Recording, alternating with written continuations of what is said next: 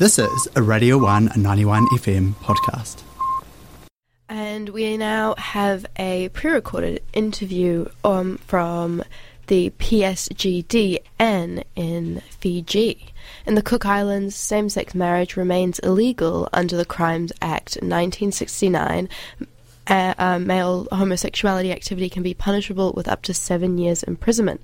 Prime Minister of the Cook Islands, Mark Brown, has said after the August election, a review of this Crimes Act will be redrafted so there is no mention of homosexuality as a crime. We spoke with Isikeli Vulavou, CEO of the Pacific Sexual and Gender Diversity Network, about the significance of this announcement and what it means for the future of LGBTQI rights in the Pacific. I started by asking what makes this announcement any more significant than previous moves to repeal the anti homosexuality laws in the Cook Islands. Uh, we think that this is more significant because it is mentioned by the current uh, Prime Minister himself, uh, who is also contesting the next uh, elections. And if he wins, we are going to hold uh, him and his party accountable uh, to his words. So we are holding on to these words, and we will, of course, uh, revisit him uh, should his party wins to follow up on what he had uh, mentioned. And I think this is also the first time that we've heard the Prime Minister mention something about the current efforts that are underway in the Cook Islands to review the criminal code so uh, we're taking this very seriously, and we uh, are hoping that uh, his party will uh, stick to. I mean, his party will stick to his words, what he had mentioned um, before the elections, and uh, work with our affiliates in the Cook Islands to finally decriminalize uh, LGBTQI people in the Cooks. Are you concerned at all that this is just a bid to gain more votes for the upcoming election, or do you think that change is imminent in the Cook Islands regarding this? Well, we welcome the PM's intentions and also the timing uh, of this and question the timing of this announcement. The PSGDN and its affiliates in the Cook Islands, the TRA Association, and Pride Cook Islands have already been working with and rallying support from various stakeholders, including uh, parliamentary members themselves, uh, some faith-based leaders, and some traditional leaders to lobby for these legislative uh, changes. And we, of course, with our partners in the Cooks, know that change is indeed imminent. And when we hear our leaders, uh, you know, the current leader making this sort of statement uh, out of the blue, it sort of just cements um, our drive and motivation to push uh, for these uh, changes. Under the current laws, could you tell me a bit about what the reality of day to day life is for people of the LGBTQI plus community in the Cook Islands? Yeah, um, in our conversations with our, our, LGBTQI colleagues and folks in the Cooks, um, they haven't had any they, they haven't gone through any worst uh, scenarios um, in relation to uh, you know LGBTQI people being murdered or being uh, uh be, being discriminated or being violated. Uh, so most of them uh, continue to live their lives like any other citizen in the Cooks, and they go about their daily life like any other day. some of them are in casual or stable same-sex uh, rela- uh, relationships uh, with uh, no fear of being prosecuted. So for us, the question then is why have a law that criminalizes this behavior when already it's generally accepted in the Cook Islands community?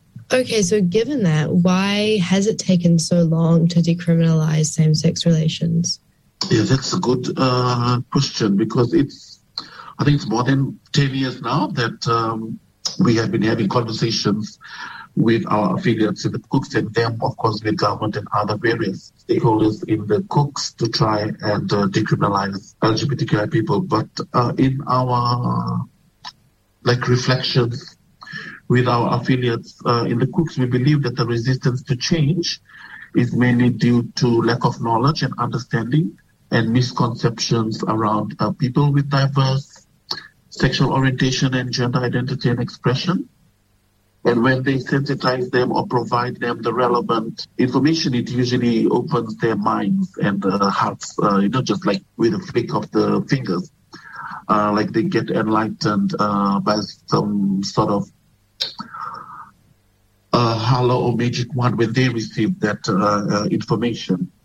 So TTRA Association and the Pride Islands are working around the clock with the gatekeepers particularly in the faith-based communities and also in their traditional, um, like among the traditional leaders, um, to try and uh, provide them with the relevant uh, information and get them to understand um, why people of diverse SOGI, uh, SOGI are the way they are, and also uh, questioning, you know, their um, like their allegiance to, you know, the Pacific way, to the Cook Island traditional way of living, and the Cook Island traditional values of love, you know, accepting uh, uh, anyone who's part of your family, regardless of who they are.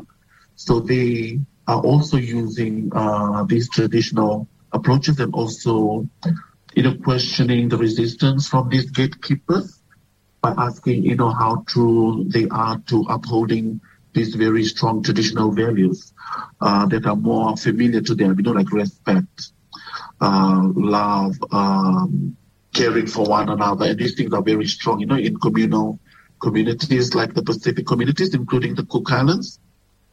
So they should not um, isolate or exclude anyone or treat anyone differently just because they're different from what most of the society uh, are or what society thinks they should be.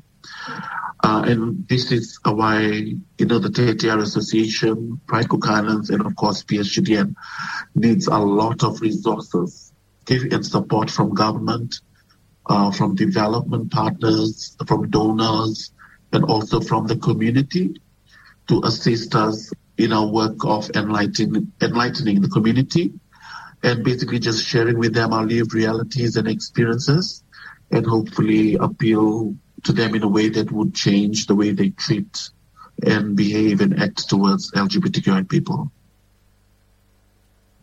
Would a um, change to anti homosexuality laws in the Cook Islands see a big impact throughout um, the Pacific?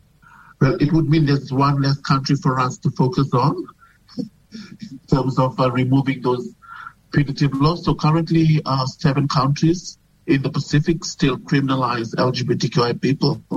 Uh, Cook Islands, Kiribati, PNG, uh, Samoa, Solomon Islands, Tonga, and Tuvalu.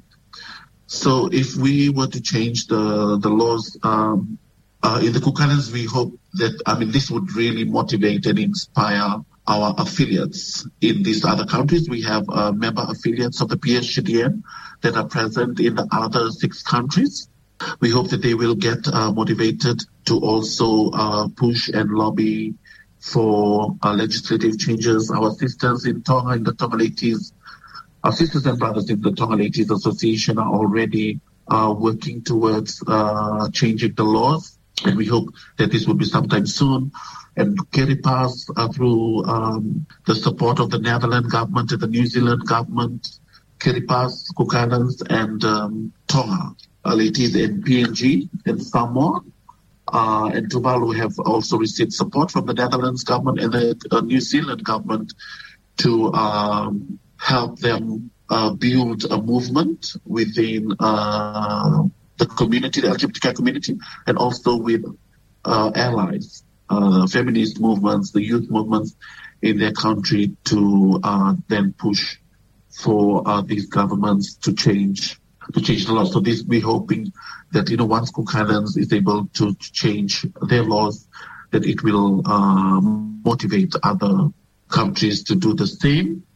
And we are also uh, doing this within. Uh, we're trying to do this to do this work also within the spirit of regionalism. So just last week, there were we had the Pacific Island Forum leaders here in Fiji, uh, where we were talking about the Pacific 2050 strategy, and also uh, where there was a talk, uh, uh there was a lot of talk around regionalism, and uh, we often find that when it comes to issues of LGBTQI people, the countries usually want to take a individual approach uh, to it, but for other issues, they usually take a regional approach. But for us, uh, the PSGDN, uh, which is the regional network of LGBTQI organizations in the Pacific, we're wanting to do this, uh, to take a regional approach to it and uh, to this, and also ready support from all our partners, allies, the UN, and other development partners for us to push our governments to change these laws because most of them, like I said before, they are there, but they are not enforced. And uh, people are in same-sex uh, loving same-sex relationships. Some are in casual uh, same-sex relationships. So then why then why have it as a law if it's just hanging there uselessly? And also, yeah. So like I said, with the the spirit of regionalism that uh, has been promoted by our leaders, we hope that you know when we do come to them and ask them that you know, now we only have seven countries uh, in the Pacific that still criminalize LGBTQI people. Uh, we would like to be the first region in the world, you know, uh, where people of diverse SOGI or LGBTQI people can live freely, uh, exercise their full freedoms and rights, reach their full potential, live safe and become prosperous and live healthy lives. So why don't you decriminalize the LGBTQI people? Thanks for listening to Radio 1 91 FM podcast. All of our content lives online at r1.co.nz.